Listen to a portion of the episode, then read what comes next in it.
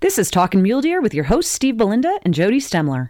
Talkin' Mule Deer takes you on a journey to learn more about the Mule Deer Foundation, mule deer and black-tailed deer biology and management, tips and tactics for hunting, conservation issues, and even features some of our corporate and celebrity partners. Now, let's start talking mule deer. Hey, it's Jody Stemler. We're here talking mule deer in Laramie, Wyoming today. Hi, and I'm Steve Belinda, and joining us today is Professor Matt Kaufman and Greg Nickerson from the Wyoming Migration Initiative. Welcome, folks.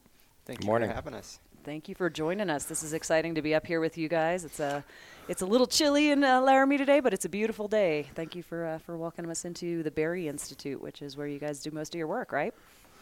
Yeah.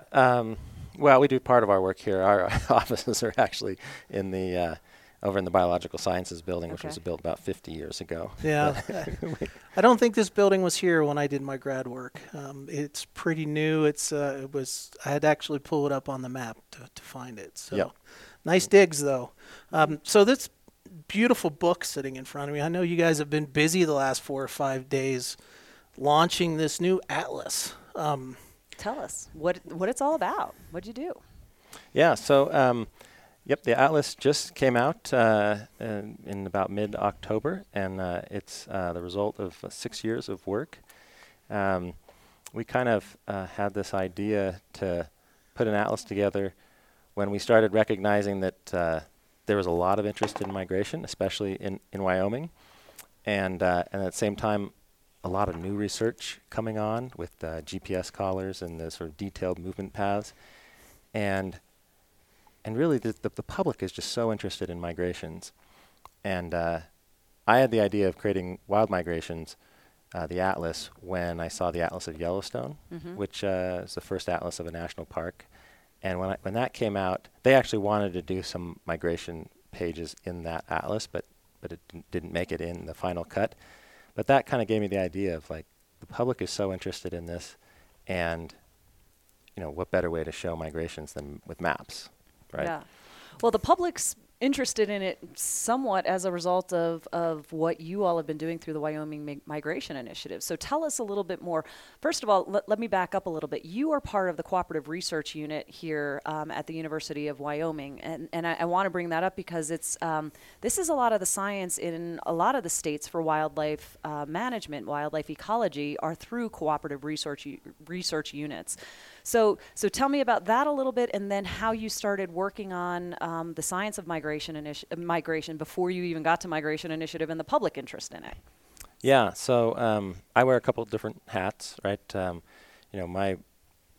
My job is through the U.S. Geological Survey, so I'm an employee of the U.S.G.S., and I direct something called the Wyoming Cooperative Fish and Wildlife Research Unit, which is one of 34 or 35 co-op units around the U.S., and the co-op units are always embedded in a university, and they're basically this solution to have universities to sort of harness the power of universities to do wildlife science, but do that in a way that they can sort of work hand in hand with the state wildlife managers and federal wildlife and federal as well. Yep. But every, like, our co-op unit, the cooperators are the U.S.G.S., the University of Wyoming, the Wyoming Game and Fish Department, and then the Wildlife Management Institute. And one of the things that's unique about the Wyoming unit is Wyoming is a small state, and the Wyoming Game and Fish is a small unit, and they don't have their own research capacity. So over 30 years, the Wyoming Co-op unit has sort of served as the research branch of the Wyoming Game and Fish Department. So you will have undergrad or graduate students, and you'll help to kind of direct some of the science, working with the agencies on what they need, and then some of your graduate students and some of your own researchers will do the science. Is that the way it works? Yeah, so essentially the Wyoming Game and Fish Department basically comes up, so they sort of poll their biologists in the various regions, and the management needs and the research ideas flow up from those offices.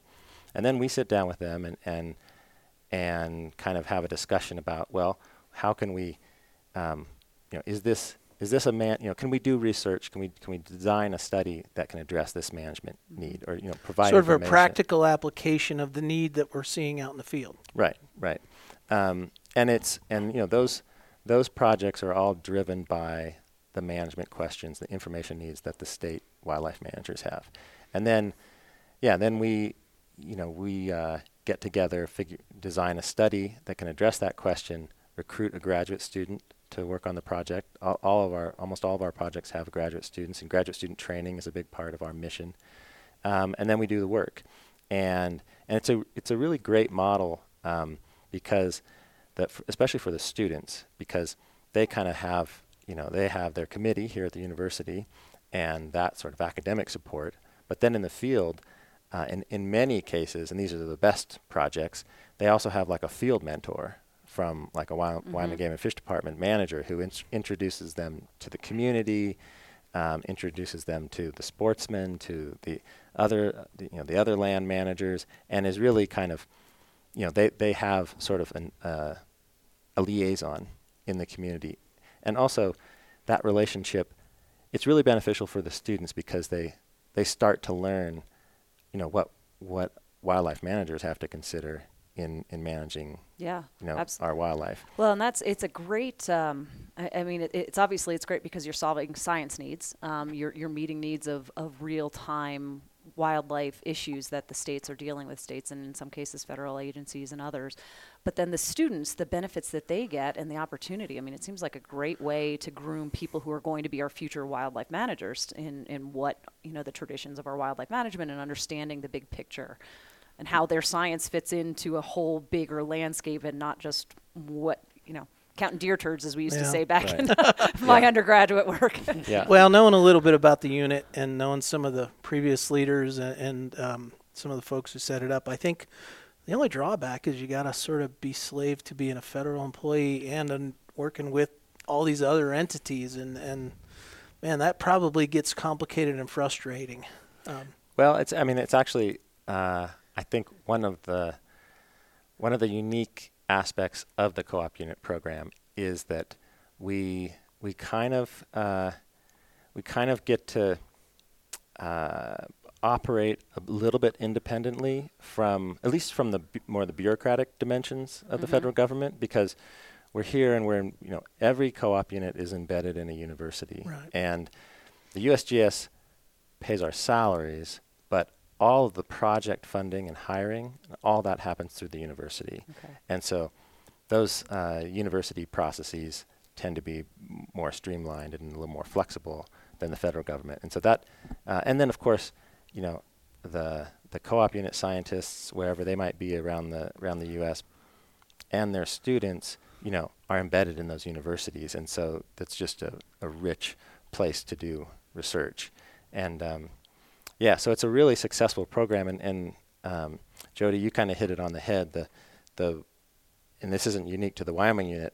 All co-op unit students, essentially, while they're doing research, work with managers, and it could be this. And often it is the state wildlife managers, but sometimes it's the Bureau of Land Management, it's the U.S. Forest Service, Park Service, Fish and Wildlife Service, and so that just that perspective, when they come out at the end, not only have they worked with those managers to sort of shape what the research questions should be or additional research components that really address questions that the managements have, or sort of put the information at a scale that the managers can use to actually make decisions.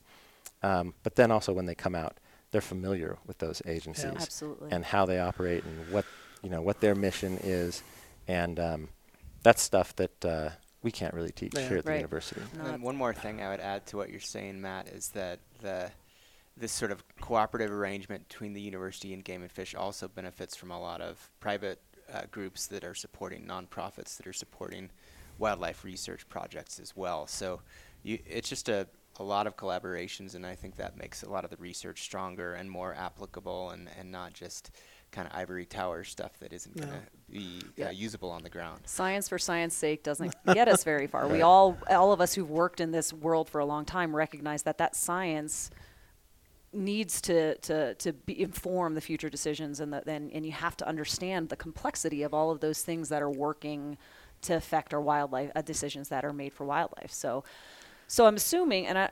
Now, let's hear a little bit about Greg. Greg, you're Wyoming born and bred, right? Yeah, I am. I grew up in Sheridan County in the little town of Bighorn. And beautiful Bighorn.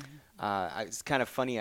I was able to get involved here with all this research work on ungulates because I'm actually a historian, not a biologist. But I bring a lot of interest and background in the kind of the history and archaeology of wildlife in Wyoming. And I'm also passionate sportsman as well. I grew up elk hunting, did a little tiny bit of mule deer guiding up in the Gros Ventre Mountains near Jackson. So anyway, it was just a way to combine my interest in history and writing and filmmaking with this wildlife research, which I think is so exciting and just setting, it's kind of the cutting edge of ungulate research as far as migration. Well, so taking the concept of, okay, now we have a management issue, the Game and Fish is identified, or not, how did you start working on migrations, ungulate migration issues through the CRU? Because this has been going on long before the Wyoming Migration Initiative itself was developed, right? Yeah, I mean, in a lot of ways, we kind of just stumbled into it. Nowadays, when you do research on big game species, you use GPS collars. It used to be you'd use radio collars, which you have to triangulate to find maybe yeah, exactly. And so with GPS collars, you get locations every couple hours for 3 to 4 years, and that has just become the industry standard for any type of study. So when I got to Wyoming, my first study was a wolf elk interaction study up near Cody. When was that? Just me. Yeah, that was in 2006. Okay. Yep. And so, wolves had been reintroduced to Yellowstone, and were starting to spill out of the park into, into the forest and the sort of working lands around Cody. And the question was, how are elk responding to the new risk of predation that wolves present? And so that was, that's what that study was about. But we used GPS collars on the elk, and when we got those collars back, we documented for the first time their migrations from winter range near Cody up into summer range in Yellowstone National Park.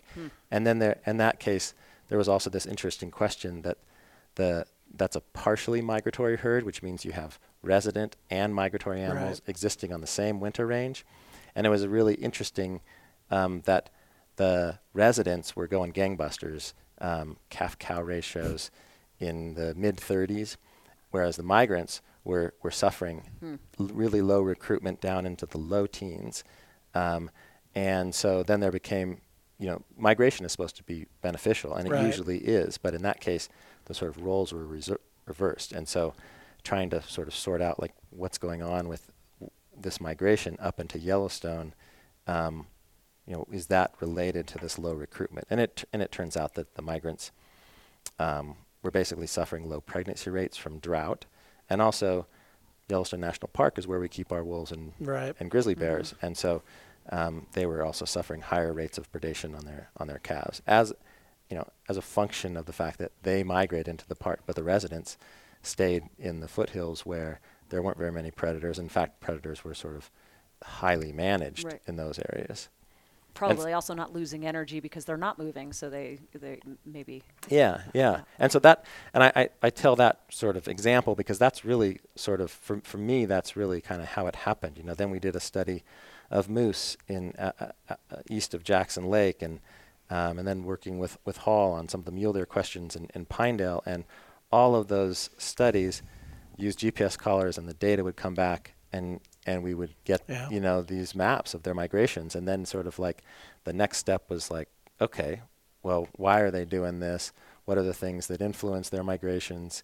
And so that's just sort of led to all of these different questions that are more directly focused on the migrations themselves. And one thing I would add to that is that all the, migration work that happens at the co-op unit is built and informed on these generations of game and fish biologists who understood the migration dynamics, but the paper map biologists. Yeah, exactly. But in order to understand where animals were moving, they would have to do things like go out after it had snowed, rake out an elk trail, count how many elk came through the next day, cover it back up the next day, and it would be a hard thing to figure out. So good old days of wildlife science. Yeah, I mean there was a lot of.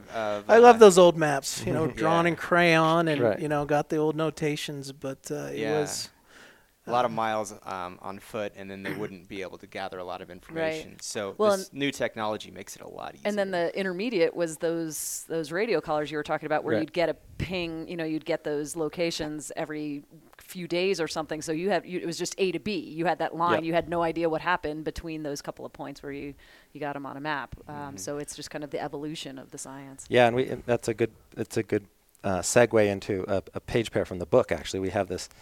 In the migration research section, we have three maps from three different time periods. The first one, this is elk migrating, the same elk that I was just talking about, migrating up the North Fork and South Fork of the Shoshone, winter near Cody, and then migrating up those ranges into Yellowstone National Park. And that was first studied by the Craigheads, by John Craighead in the... let's see, like 60s and 70s with neck bands. And so we have a map of sort of what you learn from a neck band study. And they trapped hundreds of animals on their winter range. Then they had to go and hike around on horseback and foot in Yellowstone National Park to find the colored neck bands. Then the next phase is Bill Rudd, who's actually the co-founder of the Wyoming Migration Initiative, did his master's work on the same elk, now studying them with radio collars. So now you can triangulate and find the individuals, but you get a couple locations a week probably. This is page 58 and 59. Right. The Wild Migrations Atlas. This is really cool because I actually am seeing exactly what I was just talking about a dot on a map here, a dot on a map, and all you can do is draw a straight line, and lead it to. That's really interesting to see that history. Yeah, and then of course the final map is one of my first co-op unit students, Arthur Middleton, who was a PhD student at the Wyoming co-op unit, and now he's net gunning elk, so you get this wide distribution across the whole winter range, and every elk has a GPS collar collecting locations every couple hours for 2 to 3 years, and you can see in the atlas just like the big difference. The maps are so much more detailed and so much more informative now. So do you remember the aha moment when you said, you know what, we got to do something specifically on this issue and create the initiative? One I don't entirely remember the aha moment, but I did take inspiration from the work of Emmeline Auslin and Joe Reese, who, as you know, Steve, sort of told the story of the Path of the Pronghorn. Right. And I remember watching a presentation of Emmeline after she had hiked that route, and she sort of had Joe's photos, and she was talking about what she saw on that route. And that was just kind of an aha of like, we do all this research. We do, these complicated statistical analyses and bring in remote sensing and all this other stuff. But, here Emmeline is just telling this simple story of how the animals move along and what she saw and what they experience. And also I think in that moment I was like, this is so much more compelling. This is so much more interesting to the general public than, of like these scientific papers that we write. Interestingly, this is kind of a segue to me personally. I have a background, an undergraduate degree in wildlife science, and I always knew I didn't want to be a scientist. I mean, I got the science, I understood it, but the core part is taking that science and making it interesting, making it understandable about why we're doing this, so people can tie it into what they're doing in their daily lives, or it's just something cool and wow, this still happens in America. Well, it's great. So I was working in Pinedale when a lot of this stuff with Path of the Pronghorn was being learned, and Hall's original maps without the evolution of where they're at now. I remember the first one I saw, and I was like, wow, this is awesome. We were constantly just bringing the postdoctoral approach to the energy companies, to the folks, the decision makers. And in the after hours when we would sit around and talk about it and, imbibe in some adult beverages. We don't do that. We really just started saying, well, what's the story here? And the Path of the Pronghorn was launched informally, picked up by the folks who, WCS, the Wildlife Conservation Society, Joel Berger, Emmeline, Joe was doing his photographing, mm-hmm. National Geographic Society, and they made it a story. And that story moved individuals to do conservation, moved the Forest Service to protect that path, mm-hmm. and really raised the awareness of these long-distance migrations in that part of the world beyond the people that would normally care about it, which was your researchers, your wildlife biologists, and your managers out there, to the point that when you mention Path of the Pronghorn now, almost everyone that knows mm-hmm. a little bit about migrations knows what you're talking about. Right. Yeah, and that was kind of, that storytelling was on our mind, but also on my mind, and I think Hall's too. Hall's, of course, a co-author on the book. He's talking about Hall Sawyer, who's yep. a biologist with Western Ecosystems Technology. Yep. Yeah. As you know, Steve, that Path of the Pronghorn is only traversed by, you know, about 300 or 400 animals. Yeah, right? I don't even think it's that many. Yeah, and the last couple winters. So. And so we kind of had this knowledge of like, okay, well, and also that migration corridor is a little bit unique for pronghorn, in terms of how the high elevation and the high fidelity, yeah. and they're going up and over the Gros Ventre. Most of our pronghorn are, you know, out in the big sagebrush basins. Right. And they wander a lot more mm-hmm. than those pronghorn do. And so there was this one migration story of a somewhat anomalous small yeah. herd of pronghorn. And that's the migration story that most people knew about. And so now with the Atlas, that is one of about 70 different stories from dozens of migrations all around the state. So that was kind of the goal of like, well, we need to tell this broader story because there's a bunch of other herds, nearly 1 million animals in Wyoming that are migrating. Right. And the other thing was we hadn't researched any mule deer yet, so we had to get that going. Right. Yeah. Because they're the champion of all migrators as far as having spectacular distances they're covering and everything. Yeah, I mean, when Hall was doing his work, they stopped at the anticline. Right. Yeah. And I remember talking to him saying, well, okay, how do we know that these animals they're stopping there? Well, that's where the winter range was. And then when he put the control on the Wind River front animals and started saying, oh, wait a minute here. They're moving a lot further. Because and I've asked this question, Matt, you've heard me ask it in mm-hmm. many forums. Why do animals walk through perfectly good winter range where you have animals already wintering to get to somewhere 100 miles south? Yeah, well, I think we kind of know the answer to that now, at least in part. You know, I think so.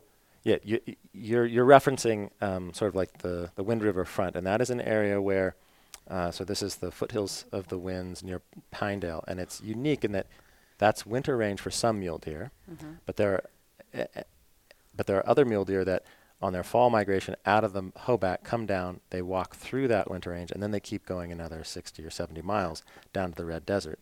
And what I think the answer to that little puzzle is that those animals the animals basically, they learn their migrations, right? And so those animals learned to go all the way down the Red Desert for whatever reasons, whenever they did, and probably could have been centuries ago. Mm-hmm.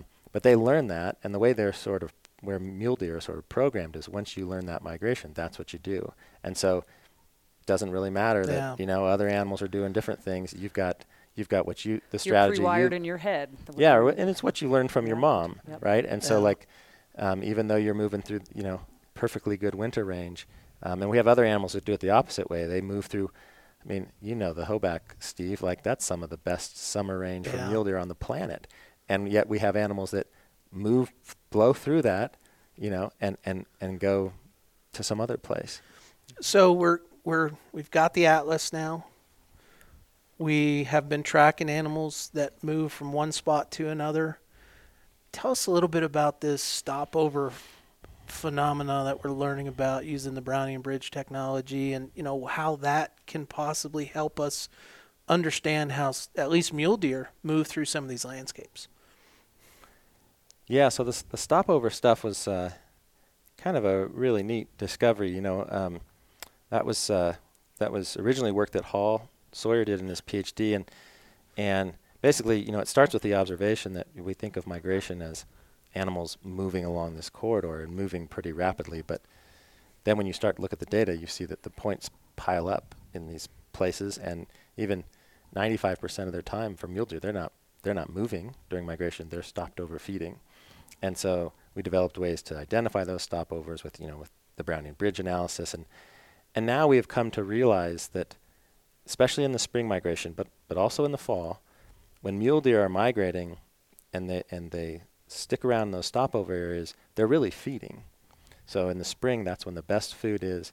They stop over and feed in those areas. In the fall, I think they're trying to get those last bits of forage before they pile in with everybody else on the winter range where there's not much food. And well, they run the risk of getting dumped on with some of our Wyoming snowfalls that we can get too. Yeah, exactly. And so the bottom line for that is that I think we now understand that migration, it is movement, and we used to sort of focus on that, but now I think we better recognize that it's really about feeding. And you refer to that as surfing the green wave. I've seen that. Yeah, Greg, did you come up with that? Is that a communication guy thing? That was all the scientists. I didn't do that at all. But yeah, the idea is that in the springtime, the green up moves up in elevation. So when you're down in the basin, that's where you see the first green grass. And as the snow melts up higher, then it gets green, maybe in June or July up at high elevation. So the animals are following that green wave of vegetation up in elevation to get access to the forage when it's at the peak of nutritional quality. And that's really important because that's how they get enough energy to nurse their offspring, grow antlers, and pile up enough fat on their backs that they can survive through the next winter. So. Yeah, and didn't I see something that the predators, there was a study that showed the cats following the deer on a winter range in the West, that as they were surfing the green wave, the cats were sort of surfing the crest behind it, following their food up. And so if you think about it, it makes sense. Animals go, predators go where the food's at. And to actually try to now understand the intimacy that how they're using the protein content, the availability of fresh forage is got to open up a lot of avenues for managers, both wildlife managers and land managers, on how to better take care of the habitat and the animals out there. Yeah, so now, the stopovers have been have become kind of a focal, focal habitat areas. So, for example, the Wyoming Game and Fish Department, their habitat division, and BLM as well. They now when they look to do habitat enhancements, they look, like is there a stopover in this area, and because obviously enhancing habitat in those stopovers where the mule deer are going to come back to feed every year is a better place to get better food. So we know animals are moving. We know where they're moving now.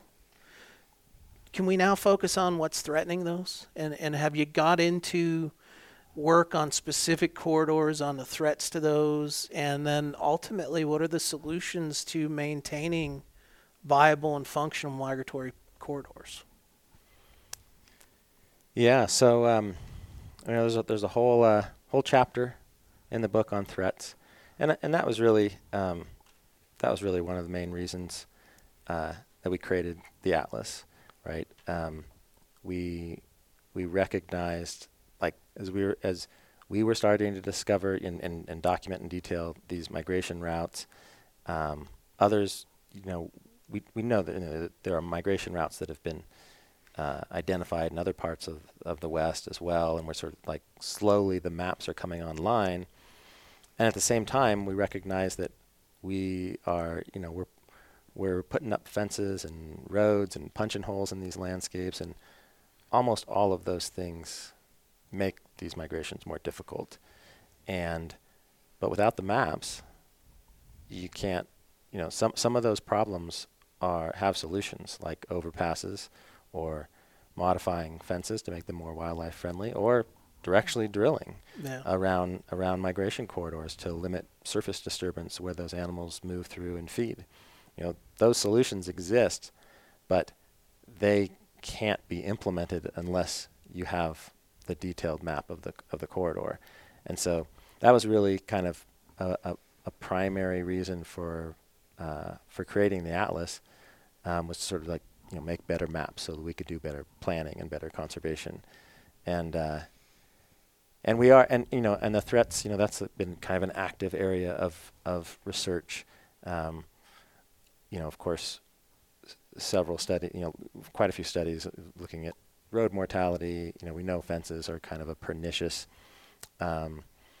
barrier on the landscape that's kind of semi-permeable. They can move through, but occasionally get caught up. Also restricts their movement and their ability to sort of move freely, to adapt to snow and green up and all these other things. Subdivisions are, increased disturbance. Oil and gas disrupts migrations. Solar and wind as well. Yeah, increasingly, we've got lots of wind coming into Wyoming. I think putting more people on this country and on the planet probably does a lot too. Because we need more energy, we need more food, we need more space, we need more recreational places and everything else. Is there a threat that hunters are going to take this map and say, okay, I'm going to go sit and, because hunters traditionally have known where some of these are. There's the famous one on the Green River for pronghorn. There's the famous ones up around Cody for the big bucks and big bulls migrating out of the Yellowstone down onto the National Forest. Are we opening up a can of worms here to consumptive users that could have an impact on some of these herds? So, hunters have known about a lot of these corridors for a long time, and not just, for the past 100 years, but probably for the last, 5,000 years. So going back to pre-European. Yeah, pre-settlement. We have these great maps now. They show things. A lot of times it's showing hunters and outfitters things that they already knew. The game and fish managers, now that they understand the timing of these things so well with the GPS data, that a lot of the hunting seasons are set so that you won't be hunting the herd right during the middle of their migration when they're the most vulnerable. So that happens. Then there's the feedback loop, right? If hunters are suddenly super successful, let's just, hypothetically say they were able to kill a lot more mule deer one year, then there's the feedback into the management system of, we'll have less, less hunting licenses the next year or whatever. So, and then speaking from experience, I've been hunting in an area where there's a migratory herd near Batiti for elk.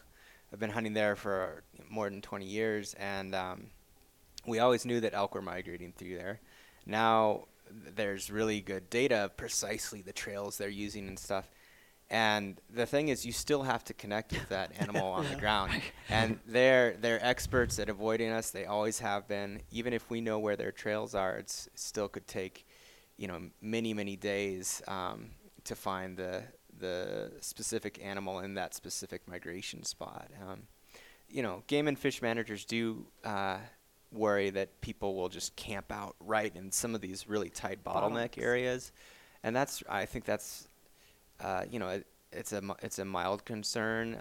The idea is that 100 elk are coming through, and right. And Well, hopefully your atlas, if folks take the time to read about it and get to understand this stuff, will prevent some of that. Yeah, it's a matter of hunting ethics, to not stop them in a spot where they have no other option, Right. And I don't know. There's just a lot of time. A lot of animals migrate at night. That's another thing that happens. So even if you knew exactly where it was, you're probably going to they're going to be in a different place tomorrow morning. You're going to have your head on the bedroll when they're or next year. Sometimes there's a month differential in when they migrate one year versus the next, depending on how much snow's falling in the mountains. It's whatever. Hunting's never going to be like going to the supermarket. So All right, now I can get online and see some of these cameras on some of the underpasses, and we also. You guys, for the last few years, have been doing live updates on social media on specific deer. Tell us a little bit about that. Well, let's break it back. The communications is something. So tell us generally just how that got started and how Let's just talk about the communications effort, because that has been unique with what y'all have done. Yeah, I think we've one of the things. When we knew when we started, one of the reasons to start the Migration Atlas is people are just fundamentally interested and fascinated by migrations, and it's sort of it's non-denominational, right? It's like state wildlife managers, federal wildlife managers. Western Governors Association has their corridor. program, the oil and gas, like the Jonah and the Pinedale Anticline, those mitigation funds are directed towards conserving ungulate migration, and lots of the land trusts are focused, and it's just something that these animals are they make some of the same journeys that we make, right, when we go up into the hills to hunt or camp or fish or whatever. And so I think it's just the public is just sort of fascinated about it. And so when we started the Wyoming Migration Initiative in 2012, and then the Atlas was sort of our signature effort out of that, one of the foci of the Wyoming Migration Initiative was to better communicate the science, the migration science, to the public primarily, but also to translate it where needed for managers mm-hmm. and decision makers and policy makers, not relying, not forcing them to go to the original literature to sort of understand where mm-hmm. the corridors are and what threats they face. And so, there's a lot of different tools that you can use to do that. Matt was did a lot of live tweeting of some of the mule deer captures mm-hmm. where they're placing GPS collars. Social media has obviously been huge for the Wyoming Migration Initiative because we can directly reach out to those super broad audiences of hunting groups and just interested people. I love it because it's not political news coming from my friends. It's more stuff that fills my news feed, stuff I'm super interested in. Yeah, so one of the innovations that Matt figured out was if you pick out a specific animal, you can tweet or post on Facebook where it is during its migration, and then for the public, that's just a great story that they can grab onto because they can think about visualizing one animal making this big long journey, and so every couple of days they're like, oh, where is that deer now? And so they get used to this idea of the animal as a character. They put themselves in the animal's shoes and really learn to empathize with these really long journeys, 150-mile journeys some of these mule deer are taking. So that's been really successful. Which is awesome until one dies by for whatever natural causes, predation, so you guys have dealt with that because you had Jet, right? Right, yeah. And we knew they're going to die, right? We know. Right. So that's the fate of a prey animal. It's going to happen. Yeah. Right. And we knew with Jet that she would eventually die, and she might be killed by a hunter, she might be poached, she might die on a fence, she might get hit on a road, or she might die from winter starvation, like many of our mule deer do in harsh winters. And it turns out that was her fate. And so we kind of used that moment to talk about the challenges of getting through the winter for our mule deer herds. And there was, when she died, she'd already finished her fall migration, and we don't really tell her story during winter, so she died in late December, but for the spring we let it sit for a couple months, and then we sort of put the story together. And it was just sort of about what animals face during winter and the costs of raising a fawn, and the negative energy balance that they're in during winter when there's nothing to eat and they're pushing through snow. And it was 100% positive. Everybody was just mm-hmm. there was a lot of sort of rest in peace, Jet. And and then after that, there were a few voices coming back on saying, okay, we're sad that Jet's gone, but when we're doing the next one. Who's next? And that was Mo. Right. So part of the idea is that, we can tell the story of this individual that dies, but the larger herd goes on. Mm-hmm. And it always has for, countless. Need Richard Attenborough voice when you do that. Right. Yeah. But that's the cycle of these things. And people were ready for the next animal. And so we had Mo, and we tracked her from almost at Interstate 80 in southern Wyoming, up 150 miles into the Gros Ventre, and then there was another deer. Do we want to get right into that? So yeah, she's the record holder now, right? Right. So that same spring, we had the 150-mile migration record was broken by this particular deer named 255, and she had originally been collared in 2016 in the summer and migrated all the way to Idaho. And so Matt and the biologist thought, well, maybe this is just a dispersal. This is a one-time deal. So they were going to keep an eye on her, except her GPS collar malfunctioned that summer, and they completely lost track of her and thought, oh, we had this 240-mile, 250-mile migrator, and we have no idea where she is. Well, 2 years later, we were doing more captures in the Rock Springs area, and which is the winter range where we originally caught her. Yeah. So 250 miles south of where we lost her, and there were a bunch of deer out there with collars that had malfunctioned, and the helicopter pilot had David Rivers with Native Range Capture Services. He had a direction from Matt to pick up any deer that had a collar on it where he wasn't hearing any signal, and so he picked up one of these animals and brought it back to the capture crew, and the serial number matched the same deer that we'd lost in 2016. So she had clearly migrated all the way back from Island Park, Idaho, through Yellowstone, Grand Teton National Park, the Hoback Range, the whole length of the Wind River Range, and back to the Winter Range. And so there she was. And we said, all right, we're going to get it right this time. We put on a new collar. Right. And she repeated that same migration. Wow. And so we were able to bring the public along and show how she migrated not only 150 miles back north to the Hoback, but then continued another 90 miles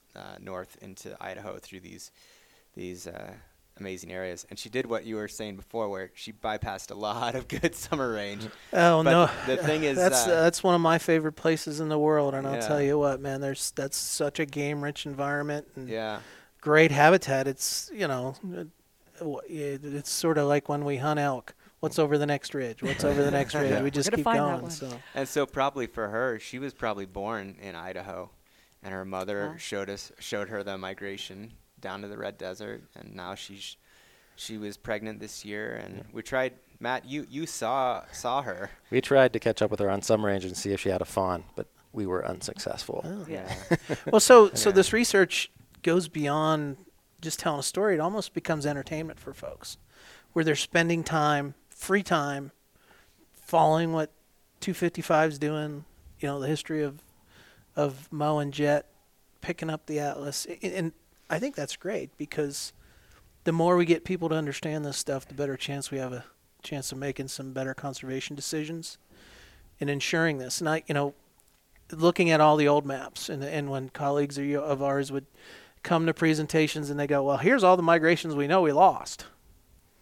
And I'd be like, well, God, what do we have left? If we're really good at documenting the decline, can we document our conservation efforts to save, protect, and conserve, and maybe even restore some of the migratory pathways that are out there? And I know I just was flipping through the book, Matt, and you see I-80, which is the big ribbon of concrete that goes through the southern part of the state, how those animals stack up there. And I hear there's efforts underway to maybe try to address some of that here in the near future, and I think that's awesome. If we could get those animals back to doing what they used to do, we've got a better chance of keeping those populations in better condition and better numbers. So. Yeah, absolutely. I mean, that's I think one of the things that the atlas, kind of one of the messages is sort of the power of maps. And one ways in which the maps are powerful is they catalyze conservation. Mm-hmm. And so we have a whole section, the last section, the last chapter in the atlas is about conservation. And so it looks at many of the successful efforts that have occurred in Wyoming that have made these migrations easier and made them more protected. And so they look at road crossing structures, wildlife-friendly fencing, new efforts to conserve. The big one in Pinedale there, yeah. Yeah, conserve the Fremont Lake bottleneck, that big purchase to conserve and open up that bottleneck, remove the fences. There's also efforts to increasingly identify, a lot of these corridors in Wyoming rely on big private ranches, which are doing a great job of keeping this landscape open and permeable and allowing these animals to migrate on them. But of course, some of those ranches are at risk of subdivision. And so now that we have better maps, the land trusts are working to sort of identify those big ranches that some of our corridors depend on completely. And, you know, and of course you can put conservation easements on those if you got a willing rancher, landowner. And that's a great solution to keep those landscapes open. So the whole, that last chapter sort of walks through all the different conservation efforts. And I think it's really, it's hopeful, you know, we can. Well, we're seeing policy now related to this stuff. Yep. There's been directions from the state. Wyoming Game and Fish Commission adopted, you know, migration corridors into their crucial habitat or critical habitat matrix that they use. And now we've actually seen some direction from the Secretary of Interior to basically tell his agencies, work with the states on this stuff and make sure that you conserve these special features in the landscape. And God, I would have loved that 15 years ago in Pinedale, Wyoming. We could have done so much more than we were able to get done there. But I think it's telling, and it shows the importance of the work you're doing, how you're influencing wildlife management, and how you're going to influence, you know, not just Wyoming, but other states. Because I know when I go to other states, people are talking about, well, we think we got deer that go further than Matt's deer over there, so we're going to go put collars on. They probably do. Prove us wrong, please. And Matt, you and Jim Heffelfinger and some others have been taking some of this science out to other biologists in other states through a series of workshops where you're helping them understand some of the things that you've done, answering their questions so that the technology or the concepts can be applied in other places in other states, right?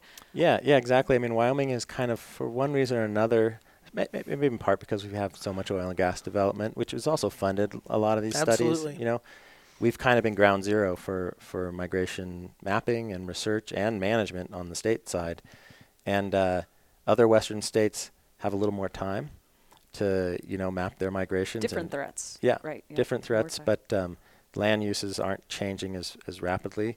And so, as the sort of migration story has been growing out of Wyoming, other Western states have been sort of interested in learning from what Wyoming has been doing, and that was the genesis of the migration workshops, which the Mule Deer Foundation helped fund as well, and through Jim's leadership with WAFWA's Mule Deer Working Group, that was kind of the perfect nexus to interface with all the other mule deer managers across the state, and we kind of developed this workshop where we could sort of take the show on the road, and it was sort of half migration science and management, and then also the other half was there's some policy bits, but also training wildlife managers who have that GPS data how to analyze and come up with these. Yeah, and you've put a couple hundred folks through that, biologists and other managers through that, correct?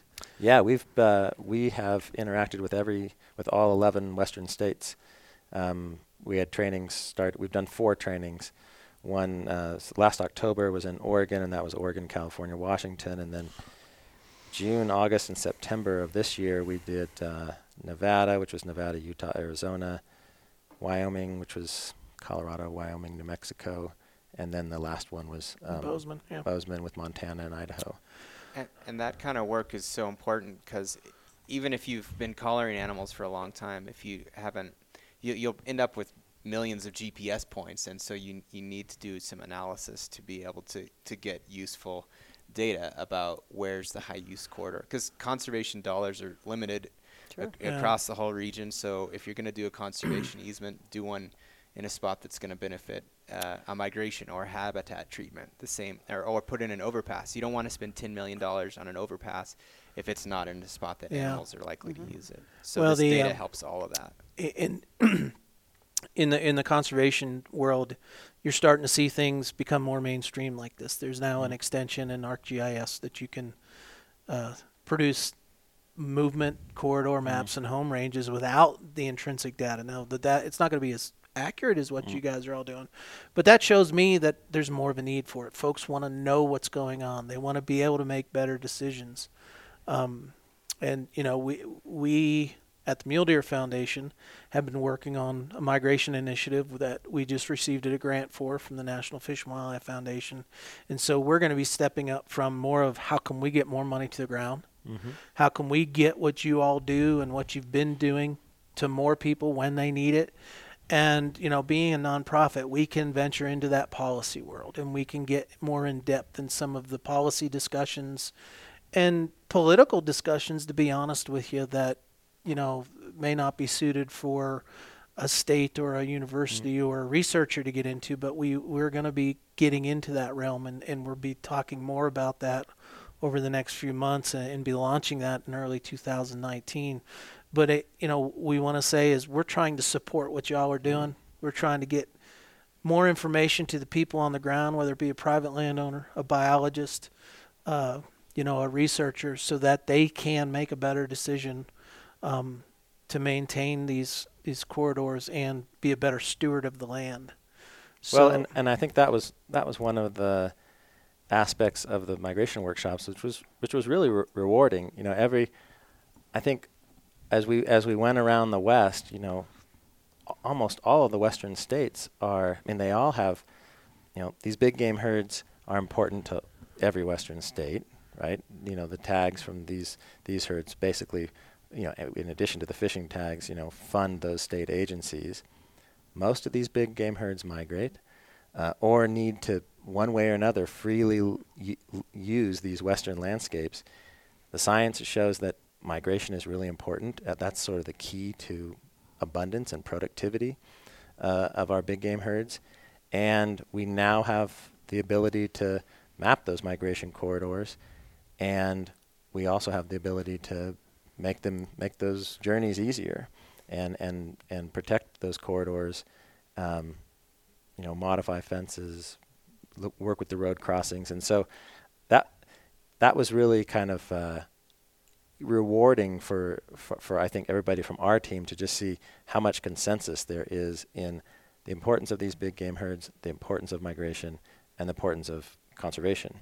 And I think kind of the West is sort of on board with that idea. And that's really exciting. It's almost like 100 years ago when lots of national forests and national parks were made that really helped all this conservation of these herds happen. And we're seeing another consensus like that happening now around migration. So that's really well, telling cool. The story is really important. And I don't know if it's still up in Cody at the museum, but Arthur Middleton's display on all of this stuff, reaching all those people that are going into the Native American and the firearms museum, seeing all that, the social media, the atlas.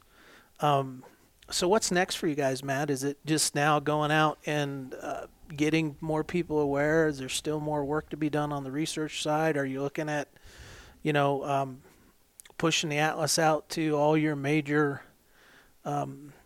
retailers? I know you've been on the road, and you're going back on the road very soon. So what's next for you guys? Well, as far as the atlas, we have an event in Cody, Wyoming coming up on the 15th, and one in Sheridan on the 16th of November. You know, our tour has been sort of focused in Wyoming because that's the key audience that we try and reach with this information. But we think the atlas has it's kind of gives the recipe for migration science, and so we definitely want to pursue as big of an audience for it as we can. It's, you know, available for sale right now. It's easy to get through the Oregon State University Press website. That's our publisher that we worked with. What's the price on it, Greg? It's $50. So Oregon State University Press, Wild Migrations. If you just put that into your search engine, you'll be able to find it. Or, of course, you can always come to www.migrationinitiative.org, and we can get you hooked up with a copy. And I want to emphasize that this is a stunning book. I mean, it is a coffee table book with beautiful photography and artwork in there, wonderful storytelling, as well as these incredible maps and this very interesting science-based, history-based, you know, and conservation-focused messaging. So it's a stunning piece of work, and it is well worth. You might and go $50, but this book is a lifetime. Worth so much more. It is worth a ton more. Just the information that's in it, and it is beautiful. It is a great piece of work that you guys have done. So I love the dedication. Can I read it, Matt? Absolutely. To all the people, past and present, who care about the wildlife and wild places of Wyoming, and I think, you know, that sums it up well. I mean, the fact that you got Annie Proulx, the writer, you know, Ghost Stories of Wyoming. To get involved in this, the fact that you're out there, got something that I think is going to be on, it's not going to go to the bookshelf. It's going to stay on the desk for a while in my household, and probably end up on my wife's environmental science classes. So, yeah, if you're a person who loves maps or wildlife, the maps in here are just beautiful. They are all produced by our partners at University of Oregon Infographics Lab, and they produce just gorgeous maps, and they're going to really enable people to see the landscape and see these animals' stories in ways that they hadn't before. And it's accessible, and that was our goal, was to bring migration science to the public. Oh yeah, this is not wonk, science wonk, policy wonk, anything. This is very understandable, logical. I mean, there's a lot of information, but it is a lot of good, easy to understand. It just all comes together in this book. If you can get through the hunting regulations of most of our western states, almost about the same amount of pages. Yeah, you can breeze through the